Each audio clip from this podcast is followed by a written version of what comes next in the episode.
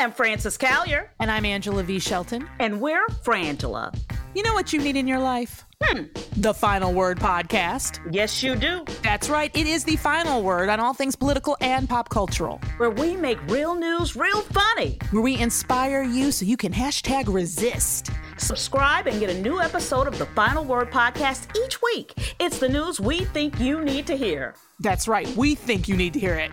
Okay? Yeah, it's what we say so. That's right. And because all we do is give, every Thursday you can listen to our hysterical podcast, Idiot of the Week. We round up the stupid because you know what? Somebody has to. Okay. All we do is give.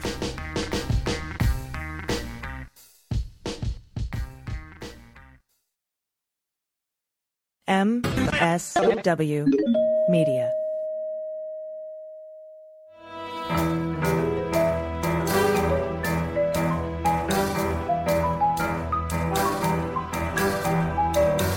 Rule of law is not just some lawyer's turn of phrase. It is the very foundation of our democracy. The essence of the rule of law is that like cases are treated alike. That there not be one rule for Democrats and another for Republicans, one rule for the powerful, another for the powerless, one rule for the rich and another for the poor, or different rules depending upon one's race or ethnicity. To serve as Attorney General at this critical time is a calling I am honored and eager to answer. So, yeah, now it's cleanup on aisle 45 time. And for a long while yet, it is going to be cleanup on aisle 45. Hey, everybody, welcome to episode 138 of Cleanup on Aisle 45. It's Wednesday, September 13th, 2023. I'm Allison Gill. And I'm Pete Strzok. And frankly, I don't know how we're going to cover everything in one hour, but we'll do our best. We have multiple filings from the defendants and the district attorney in Fulton County. Mark Meadows lost his bid to remove his case to federal court. Chesebro's lost his motion to sever from Sidney Powell, and Judge McBurney has released the Fulton County Special Grand Jury Report. Yeah, with no opposition. Very interesting. Uh, we also have a Senate GOP report that admits they have no evidence of Biden corruption, despite, I think, McCarthy opening an impeachment inquiry today. We have potential plea talks for indicted Republican Congressman George Santos. Uh, maybe plea talks, but we, we aren't sure. Um, but we'll talk about that. And the Senate has confirmed Biden's FCC pick, ending a years long deadlock. But first, we have to thank our new patrons. Uh, if you want these episodes ad free and early, and you want access to the bonus episodes every week, uh, head to patreon.com slash aisle45pod, A-I-S-L-E 45-P-O-D. Whatever name you sign up with, we will read it. So, big thanks this week to Susan LeFavor, Shotzi Olson, Tarkin Fintim Lin Bin Win Bim Lim Bus Stop F Tang F Tang Ole Biscuit Barrel. Nice. I saw that and I'm like, no way you make it through. But you did with flying colors. Thank you. Susan Martin, Corona Knight, uh, Victoria Corollo Blake, Vicky Tandowski, SB and SoCal, Susan Belknap, Astria, Preston K, and Pam Booth. Again, thanks everybody so much for signing up to be a patron for Cleanup on Aisle 45. You make the show go. So let's start with Meadows. He had a bad week. he lost his motion to remove his case in federal court. Uh, and since then, he has asked for an emergency stay pending appeal to the 11th Circuit. Uh, and this is bad news for Meadows, but it's also bad news for Donald and the others who want to remove this to federal court. Um, we know that uh, Clark, Jeffrey Clark, wants to remove some of the uh, fraudulent electors, want to remove to federal court. And Trump filed a, something that doesn't exist in the law with the court saying, hey guys, I might file to remove my case to the federal call court. me maybe motion, right? um, and you know, I think he was waiting to see what would happen with Meadows' arguments, and now that they have failed spectacularly, maybe he'll maybe he'll file, but with different reasons than than Meadows put forth. And you know, I got to say, I thought that uh, he was going to lose based on the nature of the RICO statute because Fani Willis got to weigh in, and we talked about this last week, and she said, "Look, he doesn't have to have any overt acts uh, because of RICO." Everyone else's overt acts count. Like you are responsible for the actions of everyone in that criminal enterprise.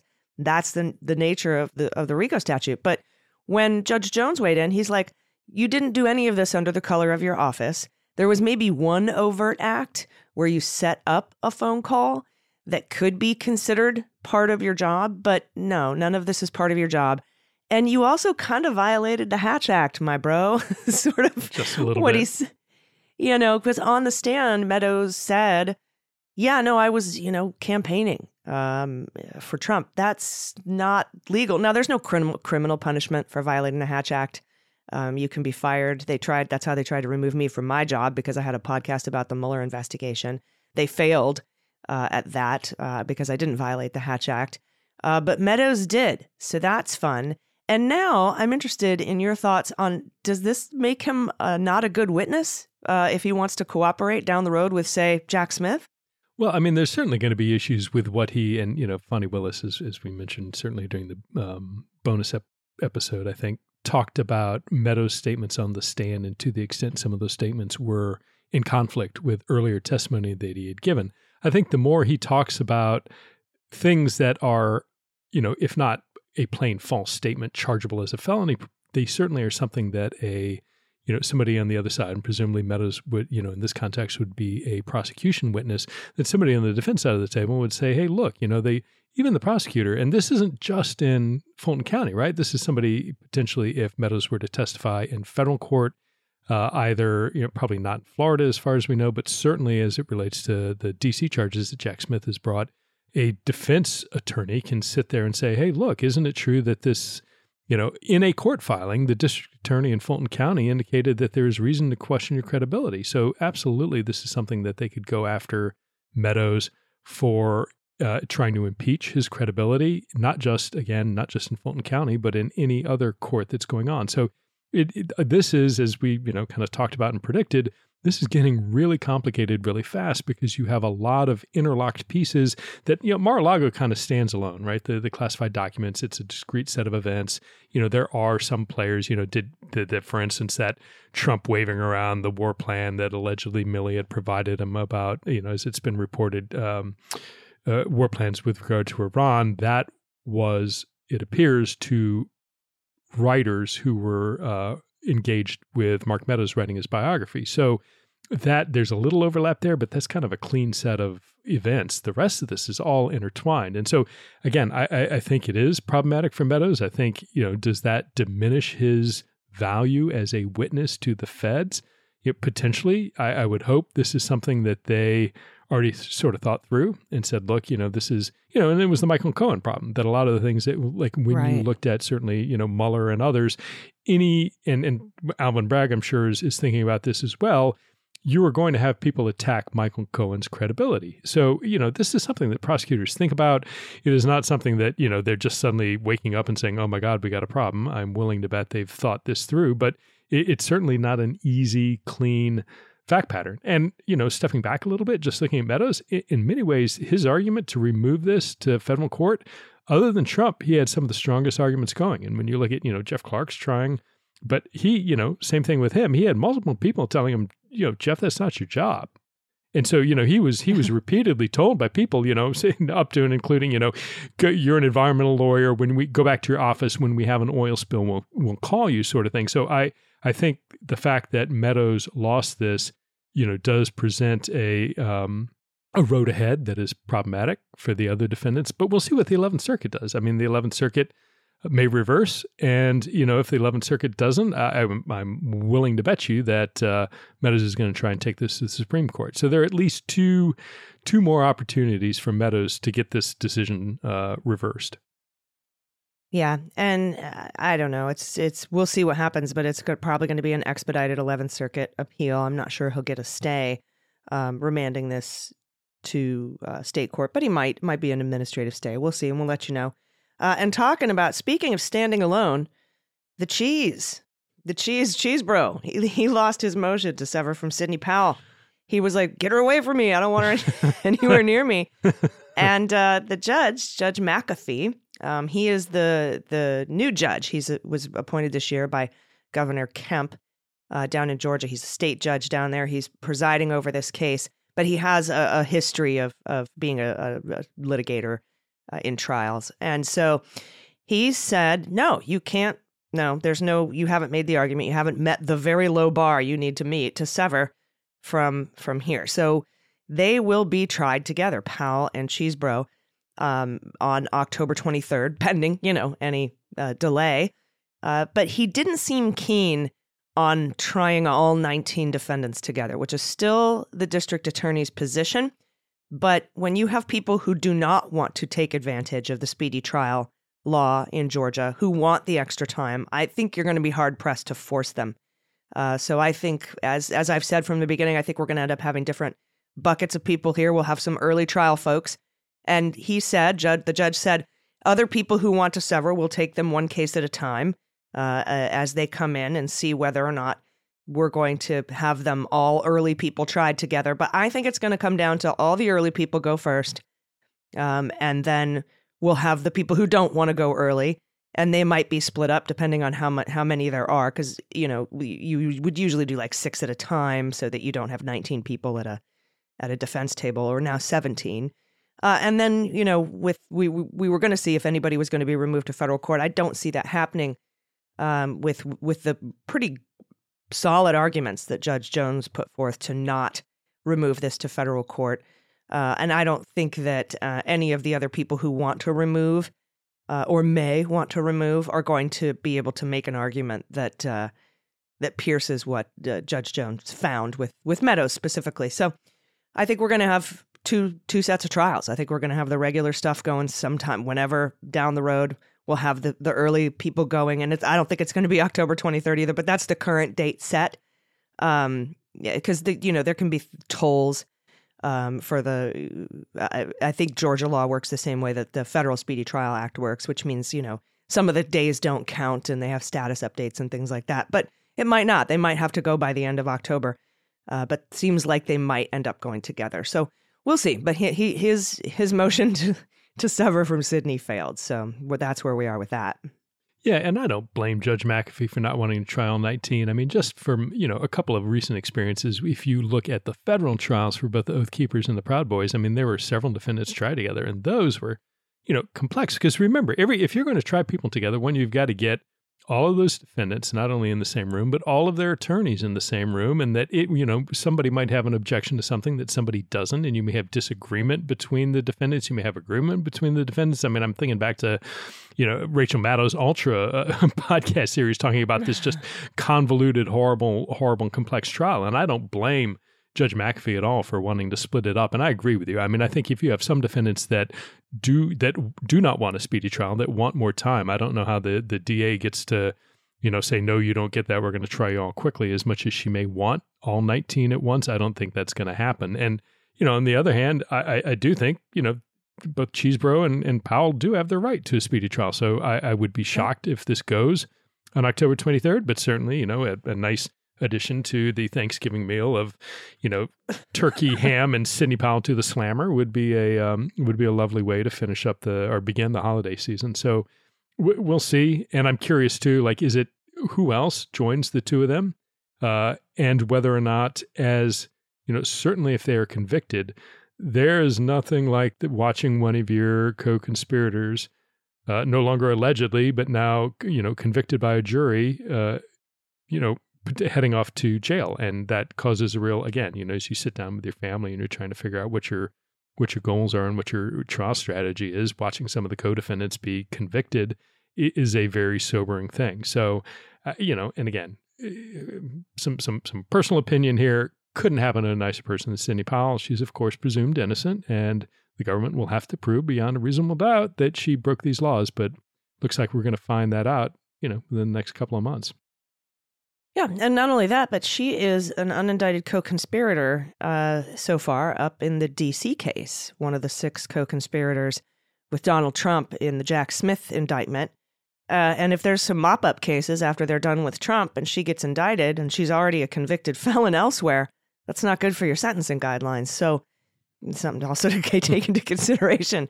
Um, there's some other filings uh, as well that, that there's you know there's going to be so much paper in this case, but Jeffrey Clark has asked Judge McAfee to extend pretrial deadlines in his case until 30 days after he's done litigating any appeals resulting from his efforts to move his state criminal charges to federal court. So Clark wants to go through losing in in in the in Judge Jones's court and then appealing to the 11th Circuit and going up to SCOTUS, and then he gets 30 days uh, for pretrial deadlines. That's what he has filed and asked Judge McAfee for. We'll let you know how that goes. And John Eastman has filed to sever his case from his co defendants who have filed speedy trial demands in Fulton County, namely Sidney Powell and Ken Chesebro. Uh, so that's the next one up that Judge McAfee will will look at is to see whether or not Eastman will be able to sever. I don't think that I, I can't think of a new argument that will make this severable. I think honestly, everyone who wants a speedy trial is going to go at the same time, unless there's more than six, and then they might split it up, um, or eight or something like that. But you know, we'll see. We'll see how it ends up uh, happening. Fani's last big RICO case, I think she did eleven or twelve all at the same time. Um, so she's she might go up to that high of a number, but 19 is pretty unwieldy. So I don't and and you don't want to force people into an early trial if they don't want it. So that's kind of how I think this will go down. We'll cover all the paper, but you know, I don't think I don't think Clark and Eastman have a prayer here if if Meadows didn't. Right, agreed. And I think, you know, the, the arguments that Eastman might make, I think, are very similar to those that Sidney Powell did, that, you know, to the extent that his, you know, he's going to claim certainly some of the material, his activity was either privileged because he was acting as an attorney and you know that that he shouldn't be held liable for advising a client one way or the other that I, those are largely you know Sidney Powell has many of the same arguments so I, I don't I can't envision a scenario where Judge McAfee wants to sort of proliferate multiple quick trials coming up, and it would make sense to try. You know, certainly since he's already said no, Sidney and Ken, you're cheese, you're going together. I would think Eastman would would get lumped in. We'll see. I think soon enough because again, there's not a lot of time. If if they are going to, you know, they're. I agree with you. It isn't going, in my opinion, isn't going to hit October 23rd. But even if it slips a week or two, that's still you know, that's a month and a half from now. So that's that's not a lot of time. So I think we'll you know find out soon. And again, we'll we'll be here to keep you posted and up to date every week as this rolls along. Yeah, and the DA's argument for trying all 19 together is the same argument they're going to use to try all of the speedy trial people together, which is hey, uh, I know that maybe seven seems like a lot to go at once, but it would take a lot less time than seven individual trials. Uh, and, and that's what they argued for the 19. Like, I know 19 seems like a lot, but if we tried everybody individually, that would take way longer than grouping them all together. And I think that that's going to be that they'll have a similar argument there. That and just the nature of the RICO statute itself. So um, that's we'll see how it goes. We'll let you know. I have a feeling, but we'll keep you posted on what actually happens. All right, we have to take a quick break, uh, but we have a lot more to get to today. So um, we'll be right back. Stay with us. Hi, this is Jon Cryer, and I am hosting a new seven part true crime podcast called Lawyers, Guns, and Money that'll challenge everything you think you know about U.S. covert operations and presidential misconduct. From Jack Bryan, the director of American PSYOP, comes the incredible true story of John Mattes, a newly sworn in Miami public defender in the 1980s who has found himself completely in over his head. I step off the plane, and there is a van with a couple guys with Uzis. And one of them in broken English said, Welcome to Bogota, John. Mattes's first felony defendant has been arrested for having a machine gun and tells Mattis a dangerous secret. He was shipping arms into Central America on behalf of the CIA. As a first time lawyer, I want to act like I know what I'm doing. But with the help of a Colombian drug smuggler, how much money the CIA raised by hitting up drug dealers? A lot of money, millions of dollars. An Alabama mercenary. They were prepared to die to the last man. I saw this in them. I saw the fire in their eyes. And they made me their war chief. And a newly elected senator, John Kerry. We are looking at allegations of drug running, gun smuggling, conspiracy to commit murder, and murder itself. He'll fight to free his client. The judge said show me in a courtroom how we were at war. Expose an illegal war being run by the White House. I mean, I wanted him involved, but I didn't want to be on record as doing it. And somehow stay alive in the process. I just escaped a kidnapping by the CIA in Costa Rica. This is Lawyers, Guns, and Money. So you have a man in an Armani suit standing in the bow of a boat with a rocket launcher and says, If I lose sight of you, I will launch. You will be vaporized. Available everywhere starting October 29th, or get it ad free and early starting October 22nd at lawyersgunsandmoney.supercast.com. There you'll find bonus episodes along with exclusive content. Subscribe now. Hey, welcome back. We have more patrons to thank. Terry Greased, Minimum Wager, Still Suki, Yo Mama is so fat, but Donald Trump is still fatter. Devil went down to Georgia. He was looking for an election to steal. He was in a bind. He was way behind by 11,780 votes. Heather Joy, Julie, either Saint or Street or ST, uh, Courtney Mooring, Schmutz, Carol Bartolini, Barbara Stoddard, and Patricia Shelton. Thank all of you so much. You are the engine that makes this program run uh, a critical part of the family that allows us to do this week in and week out. So thank all of you very, very much. Appreciate your support, and you make all of this possible. So thank you. So, Allison, let's stay down in uh, in Georgia. So we have a number of filings and letters from uh, Willis. And first was a motion to restrict dissemination of jurors' identities. Uh, you may remember from the earlier grand jury that by Georgia law that the identities of the grand jurors are published. And so, as one would likely expect, as soon as they were published with the indictments of the 19, they were very quickly picked up on social media.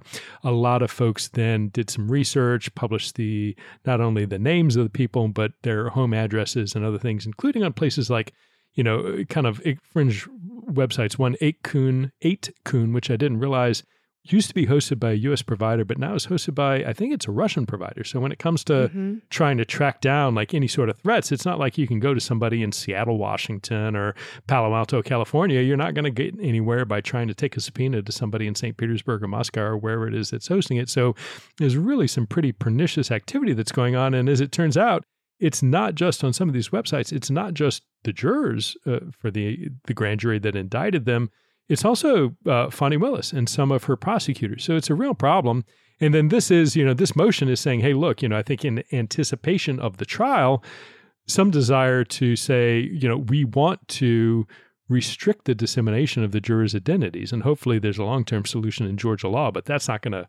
That's not to come about before these trials begin. So it's an issue. I'm I'm curious. You know, I'm sure it is part of Georgia wanting it to be a you know a, a sort of sunshine uh, provision, so that there wasn't mm-hmm. any secrecy to the judicial process. But yet here we are in a place where you know, unfortunately, you know, in no small measure, in my opinion, through because of Donald Trump's statements, we have people involved in the judicial process, judges, prosecutors, jurors who are living in fear for their safety and the safety of their families. And so we'll see how that motion works out. Um, you know, I think there's an argument to be made that you know perhaps you can keep that those identities restricted certainly during the trial and maybe afterwards publicize them. But I'm curious to see how uh, they they rule on that because it's a real you know if I'm a juror.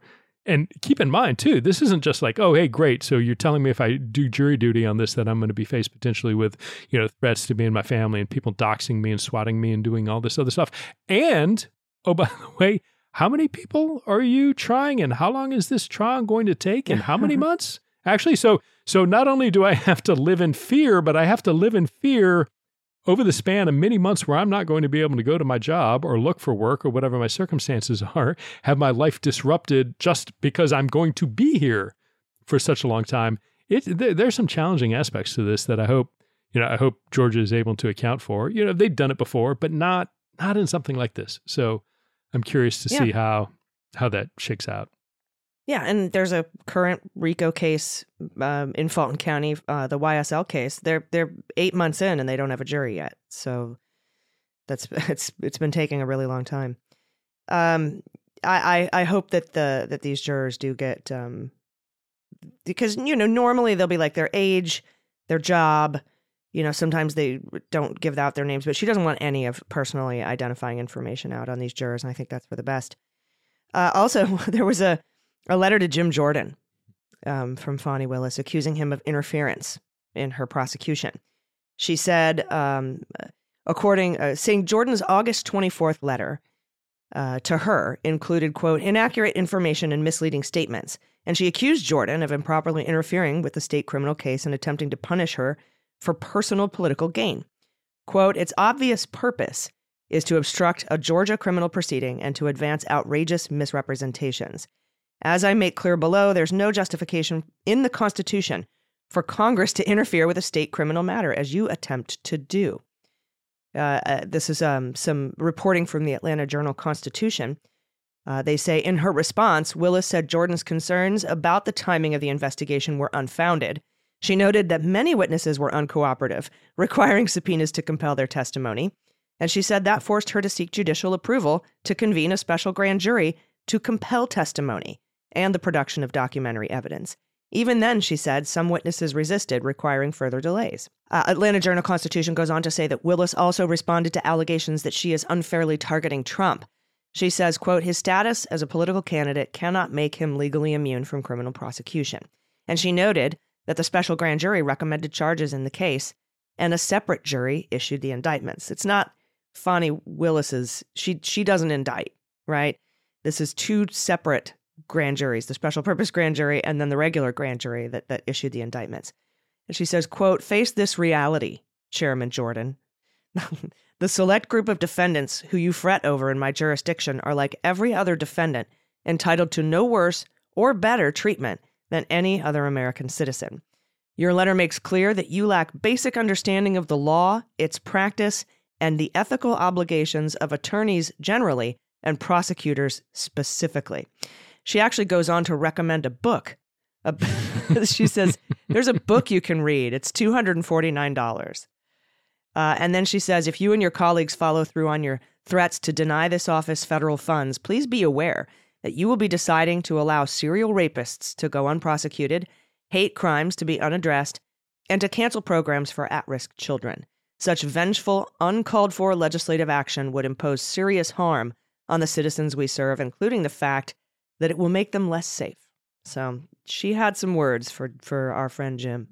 Yeah, and I mean, I think at this point it's just completely transparent what Jordan's trying to do. This is, you know, coming from the Republican Party of Law and Order, right? We're going to, you know, defund you and everything you're doing to prosecute crime across Georgia just in the service of, you know, the orange god that everybody has sworn fealty to. So I, I don't think it's going to, Jordan can try and will try to muck around as best he can. I think it's clear that he's not going to make a lot of headway, eh, much as you know they didn't up in uh, in New York either. But when it comes to funding, I mean, some of this, is, you know, come on, it, it is clear that but for Donald Trump being charged, that none of this would be going on, and you know, particularly you know, ironic given the Republican and certainly the you know, the Freedom Caucus push for limited government and the federal government's too big and we need to return fundamentally return power to the states and get the big government out of the day to day business of the United States of America, except in Georgia when it comes to Donald Trump. And then you all can go F yourselves because we're going to stop you from doing that. So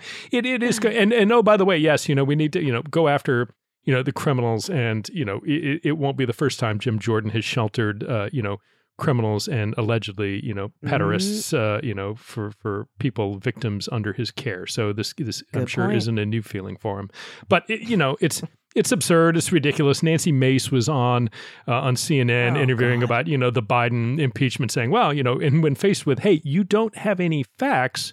To support an impeachment inquiry, saying, "Oh well, that's why we have an inquiry to come up with facts." I mean, it's like you know the j- just the same, you know, re-rolled version of uh, James Comer looking for elector and Jim Jordan fraud. looking for you know get mobilize the base and you know c- confuse the process. So it's yeah, clear we don't we don't have any evidence of, of voter fraud, but we'll get it. Send us money and we'll get it. That's what this reminds me of. We don't have any evidence. In fact, the Senate Republicans said there isn't any. It didn't look great. It's a little awkward, they said. Maybe problematic uh, that that Biden, Hunter Biden, was on the board of Burisma, but there's no, you know nothing here. And then they open an impeachment inquiry. They can't they they can't find it. This is what the Durham investigation was. It was what the David Weiss investigation was it was it's Trump's tale as old as time thing. Announce an investigation. We'll find the shit later. Hmm? That's that's what it is. It, what Ukraine, which you know, with the extorting Zelensky. Um, just uh, that's that's their mo. It's and they're doing it here again. Um, and I don't, yeah, I don't think it's going to work out well for them. But I, her letter was very pointed. I love what she's like. Here's a book you can read. It's only two hundred forty nine dollars. You should go get it. um, all about RICO. You should read up on it. RICO for Dummies, it's called. No, it's not, but it should be. Uh, also, uh, Willis filed an opposition to Latham's motion for removal to federal court. And I don't normally want to go over like every single opposition and filing and all the papering that's happening in this trial, but this one was interesting because she pushed back on that uh, 1960 Hawaii uh, excuse, uh, and I'm, I'm glad she did. She, she said repeated invocations to precedent allegedly set in Hawaii during the 1960 presidential election misses the mark by a wide margin. First, and this principle hardly seems necessary to explain, actions that did not result in prosecution 60 years ago in a different jurisdiction with different election code and criminal statutes presided over by different prosecuting agencies and with differing substantive evidence of criminal intent provides zero protection for defendant Latham and her co defendants who conspired to advance the 2020 fraudulent elector scheme in Georgia. Second, the factual situations are so readily distinguishable as to make the comparison meaningless. In 1960, by the December 19th date when Hawaii electors met, the Republican slate of electors had been certified by the governor based on the initial tally of votes, but due to the close margin of less than 150 votes, an official recount was ongoing. In the present case, when defendant Latham and the other fraudulent electors met, two recounts had already been completed, each of which confirmed a margin of victory for then candidate Biden of more than 11,000 votes. Additionally, in Hawaii, when the recount resolved the Demo- in the in the Democratic candidate's favor, JFK, uh, that was on December 28th, and only after a court affirmed that process of a recount the governor of Hawaii recertified the election and appointed the Democratic slate of electors. Defendant and her cohort of fraudulent electors had no such official stamp of approval. And I'm I'm really glad she went through this exercise. I like how she's like, I can't believe I have to fucking say this, but here we go. And and so I'm I'm glad she addressed it. Yeah, and by the way, Hawaii, this was the first time they had ever done it. It became a state, right, in August 1959. So the very first, this is the very first time that Hawaii had ever come up with needing to come up with electors and certify them. And so, you know, they, they're so completely at odds with the facts that exist in, or the Hawaiian example and from 60 is so completely at odds. You know, I, I agree with you. I'm glad she did it, but it does, you know, this is the thing that, yes, it's a pain in the butt for her to have to respond to it. She does have to respond to it. I'm glad she did. But that's the thing when you start talking about like 19 defendants. Are all 19 of them going to file nonsense motions that you have to take the time to respond to? No, but it does make it complex. And so again, it's, it's part of the goal is not that this has any expectation of success. You know, Latham may, you know, the attorneys and talking say, hey, look, you know, this isn't going to succeed. Part of the issue is it doesn't matter if it's going to succeed or not. Part of what you're doing is just trying to throw sand in the gears to slow everything down. Because again, the goal is the longer you can stretch this out, whoever you are individually, to postpone you going to jail, and cumulatively to push this out past the election, it's the, the broader sort of goal is to delay for any number of reasons. And this is, you know, an example of that. And good reasoning, good legal argument from from Fani Willis, but just an example of the sort of stuff that we're going to be seeing for the next many months as this moves forward. Absolutely, and we'll keep on top of it for you uh, as best we can. Like I said, we're not going to go through every single filing. She makes excellent arguments in all of them, but I wanted to bring up this Hawaii thing because a lot of people have brought it up and they keep bringing it up as some sort of a, an example of what they were trying to do, and she just obliterates it in a, in a few short paragraphs. So. All right, we have more to get to, but we need to take another quick break. Everybody stick around. We'll be right back. Hi, this is Jon Cryer, and I am hosting a new seven part true crime podcast called Lawyers, Guns, and Money that'll challenge everything you think you know about U.S. covert operations and presidential misconduct.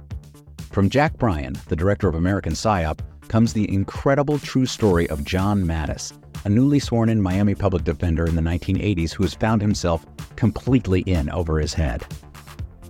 I step off the plane, and there is a van with a couple guys with Uzis. And one of them in broken English said, Welcome to Bogota, John.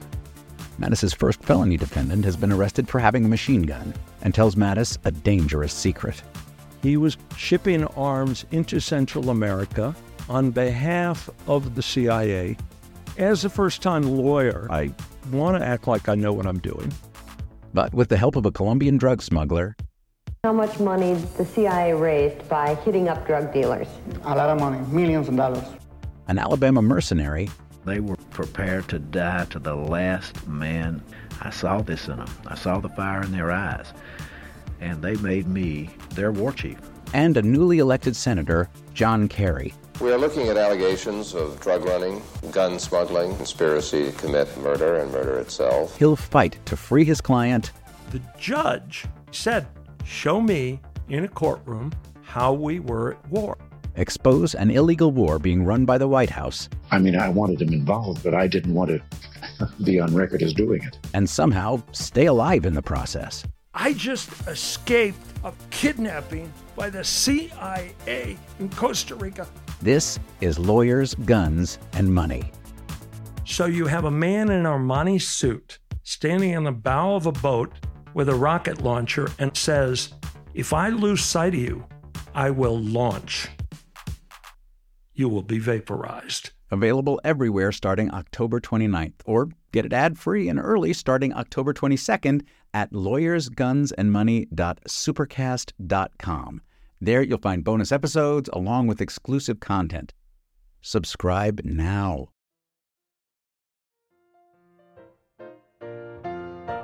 Hey, everybody, welcome back. We have more patrons to thank. A big shout out to Poppy Massey, Laura Amon, Therese, Janet Allured, Captain Sanity, awesome, Brent Medling, Teresa Tansey, Francis, uh, Christine uh, Walk, Sid, Even, which is E E V E N N, at dj3vn.com. We have Judith Chin, Lord Harvey McCreggle. All of you, thank you so, so very much for your support. We couldn't do it without you. Uh, I want to now shift over to the special grand jury, the special purpose grand jury report. Um, this is just a quick intro from uh, Kate Brumback at Associated Press. The special grand jury that investigated efforts by Trump and others to overturn Georgia's 2020 election recommended indictments against twice as many people as the 19 ultimately charged by prosecutors, leaving South Carolina Senator Lindsey Graham among those not indicted. So, first of all, Judge McBurney, who presided over this, uh, said he was going to release the full thing on September 8th unless there was any opposition. There was no opposition. Nobody filed anything to oppose this. Maybe people are running out of money. I don't know. but nobody opposed this the release of this, uh, including people who weren't indicted. Uh, and I don't know if they got target letters uh, from special purpose grand jury. I don't know how any of that works. I'm, I'm mostly familiar with the federal system. But I don't know if they knew that they were being recommended for indictment and then were waiting to see if they were were indicted and 20 people like were like, "Whew, okay, I'm not going to be indicted." But what was more interesting to me um, were the people who weren't indicted. They mentioned the Associated Press there mentions Lindsey Graham. There was also Cleta Mitchell, who was knee deep in all this. Um, she wasn't indicted. Uh, Mike Flynn uh, was recommended for indictment. Now we have senators, uh, former senators, I should say, Kelly Loeffler and David Perdue as being part of the criminal enterprise. Now, there's a lot of things that the special purpose grand they aren't prosecutors, right? The special purpose grand jury. Uh, they don't have, uh, I mean, the same kind of tools and, and things like that to decide whether or not they're going to bring charges because they don't. The special purpose grand jury does not indict people, they only make recommendations. And so uh, to see that there were, I think, 39 people that were supposed to be charged. I, I remember my guess was 17. yeah, and I thought you were over. So, and you know, yeah. so, so this, I think, the main thing that this shows is is one of the arguments that uh, I think the the people on the right were making was that, you know, she she's a out to get everybody. Um, this is a witch hunt. Uh, the, this is a rubber stamp. She's just going to indict everybody they recommend, and and now we see she indicted one less than half um, of of of the people, and there are some big names on there that a lot of us feel should have been indicted. But what does that say to you? Do you think they're cooperating? No, I don't think so. I, I, think it largely indicates that there's some amount of uh, prosecutorial discretion that's going on. It absolutely shows that she's not a rubber stamp out to get everybody and politically motivated is is false. That she carefully took with her team, looked at all the evidence, and remember, it, you know, as you pointed out, the special purpose grand jury they're not prosecutors. I mean, they're they're everyday citizens. I don't know whether or not there are any actual attorneys who are in the grand jury, but they're just looking at the they're looking at the testimony and evidence that was presented to them and looking at Georgia law and making recommendations. What they aren't doing is the sort of like, you know, the the the, the state version of a prosecution memo, right? Where where attorneys, where prosecutors will look at all the evidence and say, okay, not only did all these people say this, but let's take a let's take a look at what we would have to do to achieve a unanimous uh, verdict, which you know, again, proof beyond a reasonable doubt. What sort of speech or debate uh, protections would Lindsey Graham have, or Kelly Loeffler, or others, you know, who were in any sort of legislative position? What might they argue if we were to charge them? What sort of credibility issues does anybody who's going to testify against Mike Flynn or Cleta Mitchell, you know, does somebody who's a critical witness come with a bunch of baggage? Have they you know been found guilty of uh, you know of, of, of false statements in the past? Do they have problems with their credibility? All these things that prosecutors have to do special purpose grand jury wasn't doing that at all. So it doesn't surprise me at all to see again one less than half of the of the recommended folks being charged. Again whatever my you know personal feelings of who I would like to have been charged I think the, the overwhelming message that this sends to me is Fani Willis and her team are doing an objective job of looking at the law, looking at the evidence and facts that they have, and applying those, you know, applying that against who they're going to decide to charge, or in this case, not charge. So, you know, was was Lindsey Graham up to shenanigans? No question about it. Mike Flynn, no question about it, in my opinion. Cleta Mitchell, absolutely. Again, all in in my opinion from what's been written about. But at the end of the day, I think this speaks very well to Fani Willis and her team that they are not simply, you know, political you know, hatchet men and women out to get everybody they can on the right side of the aisle. That's not what's going on. And you know, the question why didn't anybody uh, object to it? I don't you know, I don't know. I, some of this I can see that, you know, for somebody like, you know, any number of these folks, you know, almost like, you know, Donald Trump's, oh, complete exoneration, right? They looked at me right. and didn't charge me. And it's just another example of, you know the woke libs trying to go after me. So you know put five dollars in the in the hat that's being passed around and help me defend myself. And it's all you know works goes into the grift the never ending grift and whatever mike flynn's tour across america that he's you know doing all these crazy revivals to you know the fleecing of america right? So again it, it's it's interesting because it shows the scope of the people that they were looking at but does it you know, does it does it surprise me? No, and if anything, it kind of reassures me a little bit that there was there was a measure of discretion that was going on within the Fulton County District Attorney's Office. Yeah, and we should remember too that you know a lot of folks think the Senator Lindsey Graham and Kelly Loeffler and David Perdue that not indicting them might have been a political consideration, but I do have to say that not wanting to fight and this we of course we don't know what we don't know and we don't know why they weren't indicted. But if it had something to do with having to battle the speech or debate clause with this Supreme Court, maybe that wasn't a battle that was worth the taxpayers' money. Um, but that I don't think that's a political consideration. I think that's a legal consideration. But also, we don't know that that's the reason she didn't indict them. Now, some of the uh, people who weren't indicted are cooperating. We know that those eight um, fraudulent electors that were offered immunity after the special purpose grand jury because their lawyer didn't give it to them, didn't offer, didn't make them the offer. We know they're cooperating. So there could be other cooperators here. But again, we just don't know. Uh, but you know, it is it's interesting. The Mike Flynn and the Cleta Mitchell seems pretty open and shut. But again, I'm not a prosecutor, and I'm not looking at it from that point of view.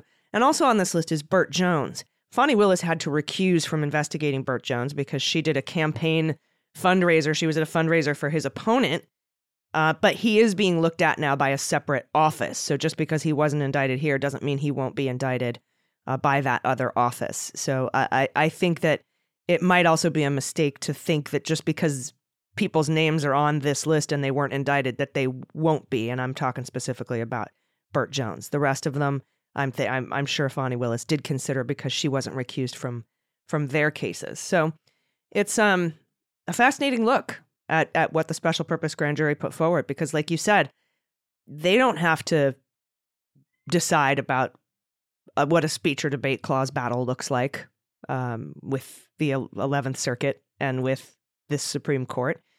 Um, then that's just one example of many, many, many, many things that could be why they didn't get indicted. Um, but I, you know, Mike Flynn and Cleta Mitchell stand out to me as interesting. Yeah, absolutely. And I think there is going to be it, it, the not a worry, but a big question in my mind. Again, sort of stepping back, is looking at this the, that connective layer, right? The people like Cleta Mitchell, like Mike Flynn, like Roger Stone. There are a group of people right now that haven't been indicted either in a state court or in a federal court were clearly involved in January 6th. And we've got accountability, we've got convictions, you know, the senior leadership of the Oath Keepers and the Proud Boys. And now the, you know, the charges against Donald Trump and the people, you know, close and around him, certainly at, in Georgia and presumably, you know, co-conspirator one through six in Jack Smith's um, indictment of Trump there there are they are there, but there is this level, and it is it is the Willard. Folks. The Willard yeah, is it's missing. the Willard crew, right? Yes, yes, exactly. You know, the Christina Bobb, It's the whole the, everybody in the war room, and it's like you know, and and again, it it will be interesting to me to see how that shakes out because one, they can be difficult cases to prove. You know what somebody actually said and did versus you know what you think they did, but you can't maybe can't prove it. And two, that just these are so big and complex. There's always any, I, I mean, I remember working cases, particularly very complex ones. There are always avenues there are always things that you can pursue that at some point you make a decision okay we need to focus our wh- what is the main goal here who are the prime what what is it that we're trying to do and yes of course it's you know prosecute violations of law but y- you can go you can have a thousand tentacles that go out for a thousand miles for years and years and years and there's frequently a decision to say, okay, we're going to scope it this way. And whatever is outside that scope, not that there wasn't crime there, not that there was an investigation to do, but just you don't have unlimited resources on unlimited time. And I think where I'm very curious to see is how that bumps up against this connective layer and whether or not people who quite possibly committed crimes don't get charged because it's just too big. And Allison, we've, we've never seen this is so big. You can't it's compare huge. this to Watergate. You can't even compare this to the stuff that that that Special Counsel Mueller did, which was plenty complex. This is so broad. When you look at everything at the federal level, at state after state after state, there's so much crime. And even the one even the one man four count indictment brought by Jack Smith that's supposed to be the quick one uh, they have potentially 250 witnesses. Right. So, you know, when they're down there arguing in Georgia, 150 witnesses is going to take forever. We need all the time in the world. That, that's that's 150 is low um, compared yep. uh, to to what's going on in D.C. Um, and that's just for one man and four counts. Exactly, exactly. And again, going back to that analog we talked about earlier, look at the federal trials of the Proud Boys and the Oath Keepers. I mean, those took a long time. And this is certainly going to be, you know, here the stakes are higher. There are going to be even more sort of litigious defendants and expect them to yep. be as complex and take as long. But again, the point is anytime you get something that big and that complex, there are margin actors who don't for better or worse, who who don't get brought into um, into the process that, and maybe they should. And if you had ten years and a thousand attorneys to go after it, maybe you might, but you've got to make that call. And I think there's a very real possibility that you know some folks who did bad things, illegal things, are going to get away with it. Which is all the more, again, you know, said it once, I'll say it a thousand times. You know, don't the justice system will only satisfy a moral sense of desire for justice, it, only goes so far. So, you know, it will it will inevitably, if you're counting only on the judicial system to create social justice, to create justice broadly, you're going to be sorely disappointed because there there are limitations and uh, guardrails built into the process. So the best thing you can do, if you feel outraged, if you're angry, if you want to do something, get involved, get out and vote, get your neighbors, get your friends, get everybody, because that your participation is the way to achieve that justice far more than what you're going to see given the limitations of our, our judicial system. Absolutely. Um, all right, we have uh, just a couple more stories. I, I, think we might get through this in an hour. Pete. We We're might, gonna- we might actually do yeah, it. we're done. We got Santos coming up. So we do. We've got Santos and a couple of other quick stories and a, and a new uh, a comings and goings. We haven't had one of those in a while, um, which is where, um, in fact, I think this is your first comings and It goings. is. Pete. It This is. This is we had an extensive um, segment on this show where people would be Trump pe- administration people would be leaving and new people would be coming in, being replaced by Biden. It's still going on, so we have a comings and goings section today. Uh, but we have to take a quick break, so we'll get to that in just a minute. Stay with us.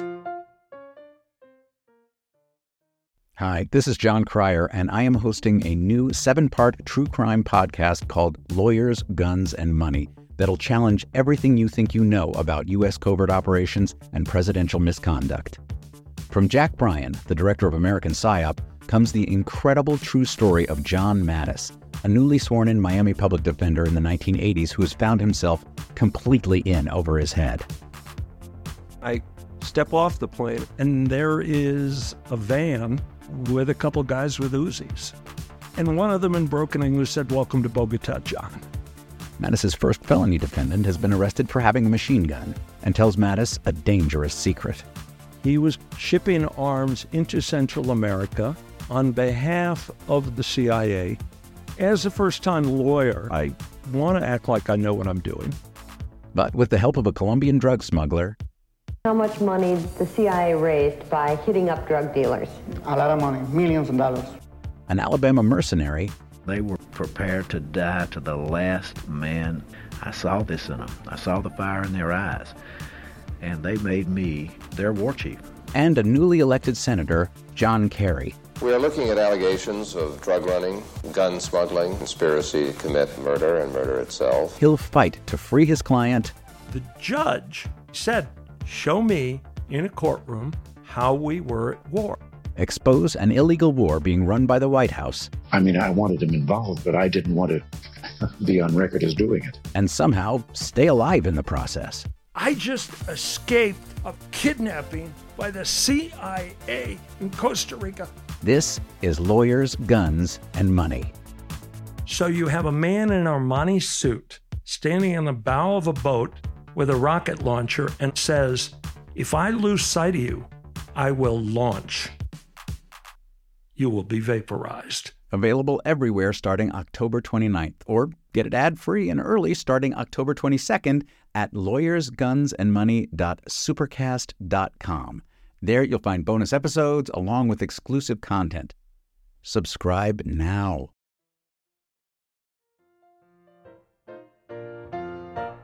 All right, welcome back. It's time to thank our Hall of Fame patrons. Uh, you are the folks, you are the superstars. You are the founding, just uh, members of all of the support that make this program go. You go above and beyond.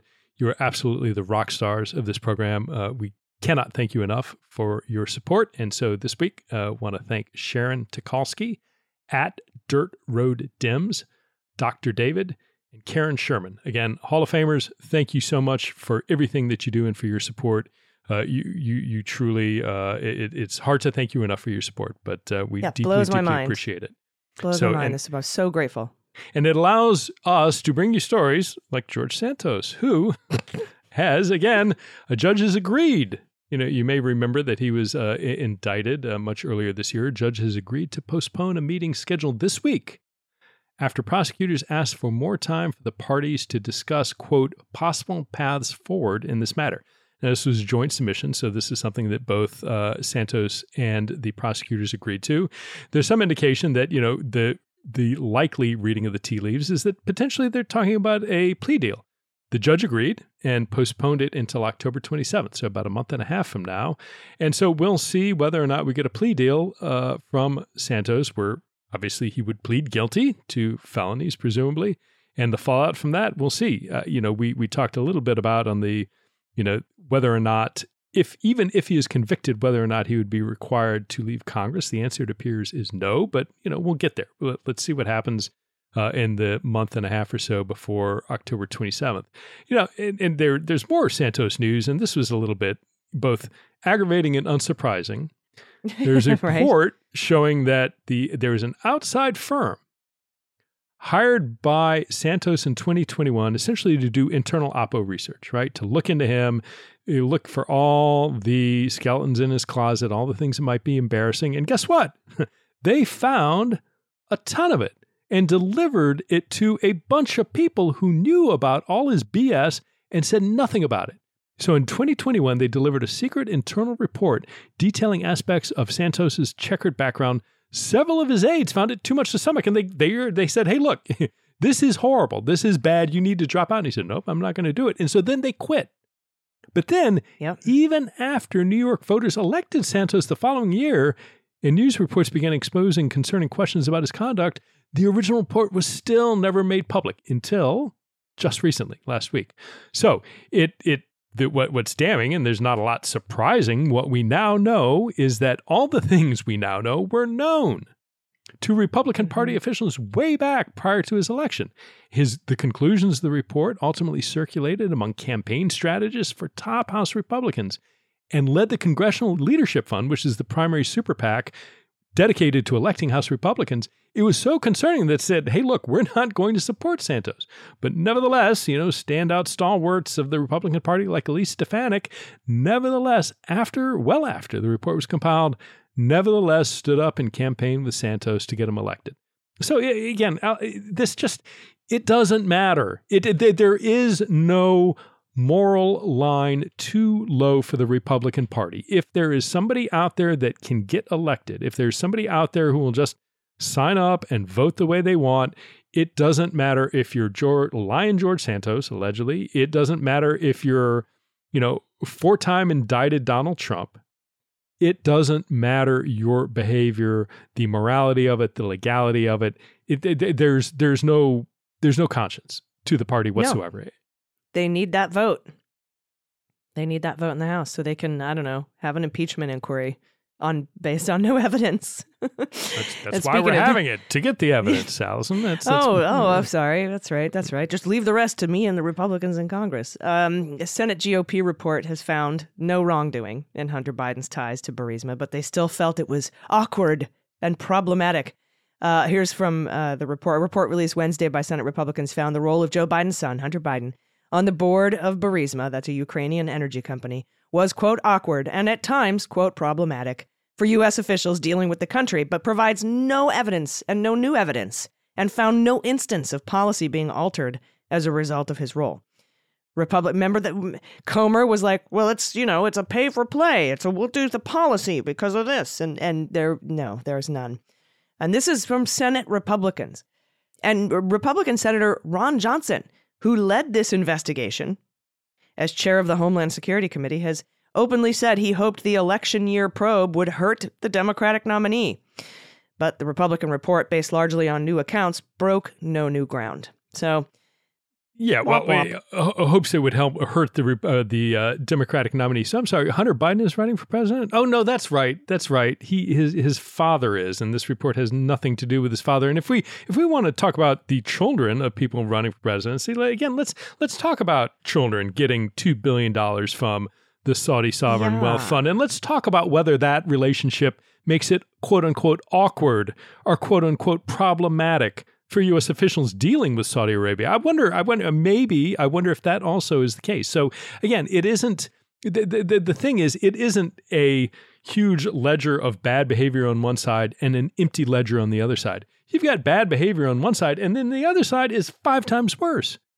And I, I just the the just sheer la- the sheer gall, the sheer sort of audacity to sit there and pursue this and make these accusations when all somebody has to say is, oh, what about Jared? And, and, and, it's a thousand times worse. What about Ivanka and the PRC?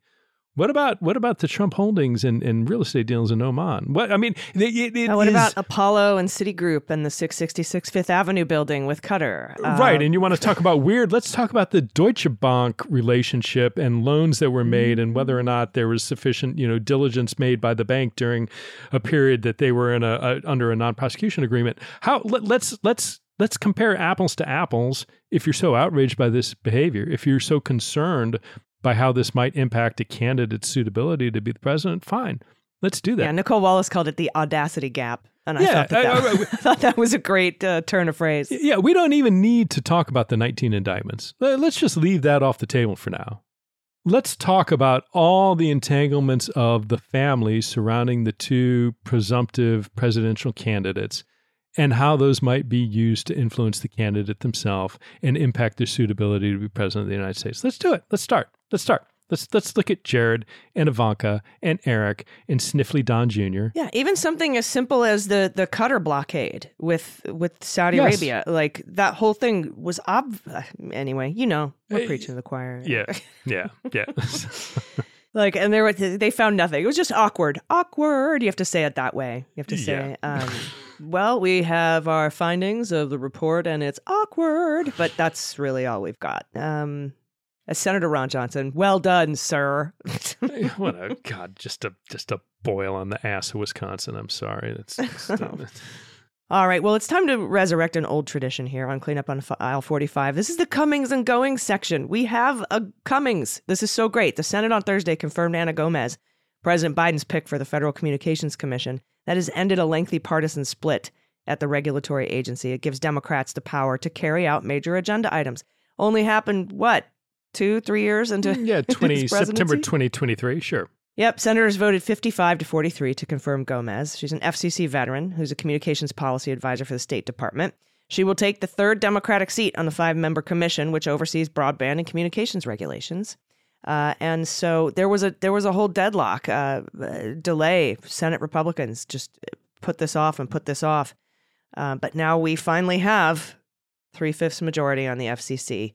Uh, and when I say we, I mean the the Biden administration. Um, I didn't mean to insinuate I was part of that, but um, anyhow, uh, I, I'm glad that this that we finally got this uh, seat taken care of. This makes me curious. What is going on with the postal board and DeJoy? Like, I need to do a deeper dive into that. I've got no new reporting on that. Yeah, and maybe that's something we can take up during a uh, a bonus episode because it I think he's still there. And the question is like, look, I mean, there's the reason we have elections and administrations is that you implement policy. You may or may not like it if you're on certainly if you're on the other side, but the reality is you get elected presumably as if you're part of the executive branch, you want to be able to have things like this with an FCC board where there is a Democratic majority, just as if you're a Republican president, you would want to be able to put in a Republican majority. And the fact of the matter is that we're like, what, two years and nine months, or not? Yeah, after the inauguration, we finally, two and a half years into a four year term, have a an FCC able to engage in policy decisions in line with the elected president. Great, but I it does make me wonder about the postal board, and I think you're right. I don't think there has been movement. So yeah, again, we can maybe maybe take that up on the bonus episode if there's anything juicy there, but definitely something to look at. It's it's a not going as as the case may be, right? it's a staying. a staying. I don't want that. Um, but uh, anyway, very good to have a comings and goings again. So um, excellent. We are now uh, we are Thundercats are go at the FCC, Pete. Uh, that is our show. We got it all in in under an hour. I am uh, actually a little bit uh, taken aback by the fact that we were able to cover all that. Um, on this past bonus episode, you and I talked a lot about the uh, Elon Musk Starlink uh, sabotage of Ukrainian communications on the ground. Um, and now there's some Isaacson, the, the guy who wrote the book, is walking back what he said. In I like I don't I don't know what's going on, but that was a fun episode. If you if you haven't listened to the bonus episode from this past weekend, that is what we discussed. And yeah, we'll, we'll maybe we'll take a look at DeJoy this weekend. We've got also a lot of input from some listeners who uh, have a lot of things they wanted to talk about. We had somebody say, "Hey, where's the comings and goings section?" That was a big part of cleaning up on aisle 45. And I was like, "Well, we really haven't had any." Um, everybody's job was pretty much in place, uh, but we got one this week, so I'm happy to report that. Uh, but Pete, thanks, thanks to our patrons too, and uh, we will be back this weekend with our bonus episode for patrons, and back next Wednesday in your ears. I've been Allison Gill, And I'm Pete Strzok. and this has been Cleanup on Aisle 45. Cleanup on Aisle 45 is written, researched, and produced by Allison Gill, with editing by Molly Hockey. Our art and logo designer by Joelle Reeder and Moxie Design Studios, and our music is composed and performed by Adam Orr. Cleanup on Aisle 45 is a proud member of the MSW Media Network, a collection of creator owned podcasts dedicated to news, politics, and justice. For more information, visit MSWmedia.com.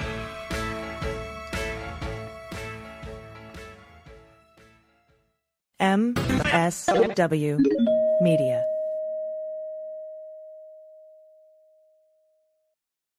Hi, this is Jon Cryer, and I am hosting a new seven part true crime podcast called Lawyers, Guns, and Money that'll challenge everything you think you know about U.S. covert operations and presidential misconduct. From Jack Bryan, the director of American PSYOP, comes the incredible true story of John Mattes, a newly sworn in Miami public defender in the 1980s who has found himself completely in over his head.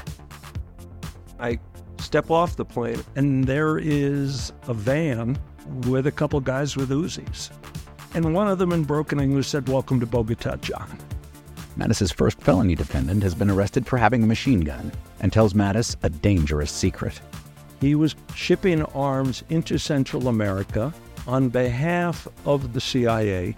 As a first time lawyer, I want to act like I know what I'm doing. But with the help of a Colombian drug smuggler, How much money the CIA raised by hitting up drug dealers? A lot of money, millions of dollars. an Alabama mercenary, They were prepared to die to the last man. I saw this in them. I saw the fire in their eyes. And they made me their war chief. and a newly elected senator, John Kerry. We are looking at allegations of drug running, gun smuggling, conspiracy to commit murder and murder itself. He'll fight to free his client The judge said, Show me in a courtroom how we were at war. expose an illegal war being run by the White House, I mean, I wanted him involved, but I didn't want to be on record as doing it. and somehow stay alive in the process. I just escaped a kidnapping by the CIA in Costa Rica. This is Lawyers, Guns, and Money. So you have a man in an Armani suit standing on the bow of a boat with a rocket launcher and says, If I lose sight of you, I will launch. You will be vaporized. Available everywhere starting October 29th, or get it ad free and early starting October 22nd at lawyersgunsandmoney.supercast.com. There you'll find bonus episodes along with exclusive content. Subscribe now.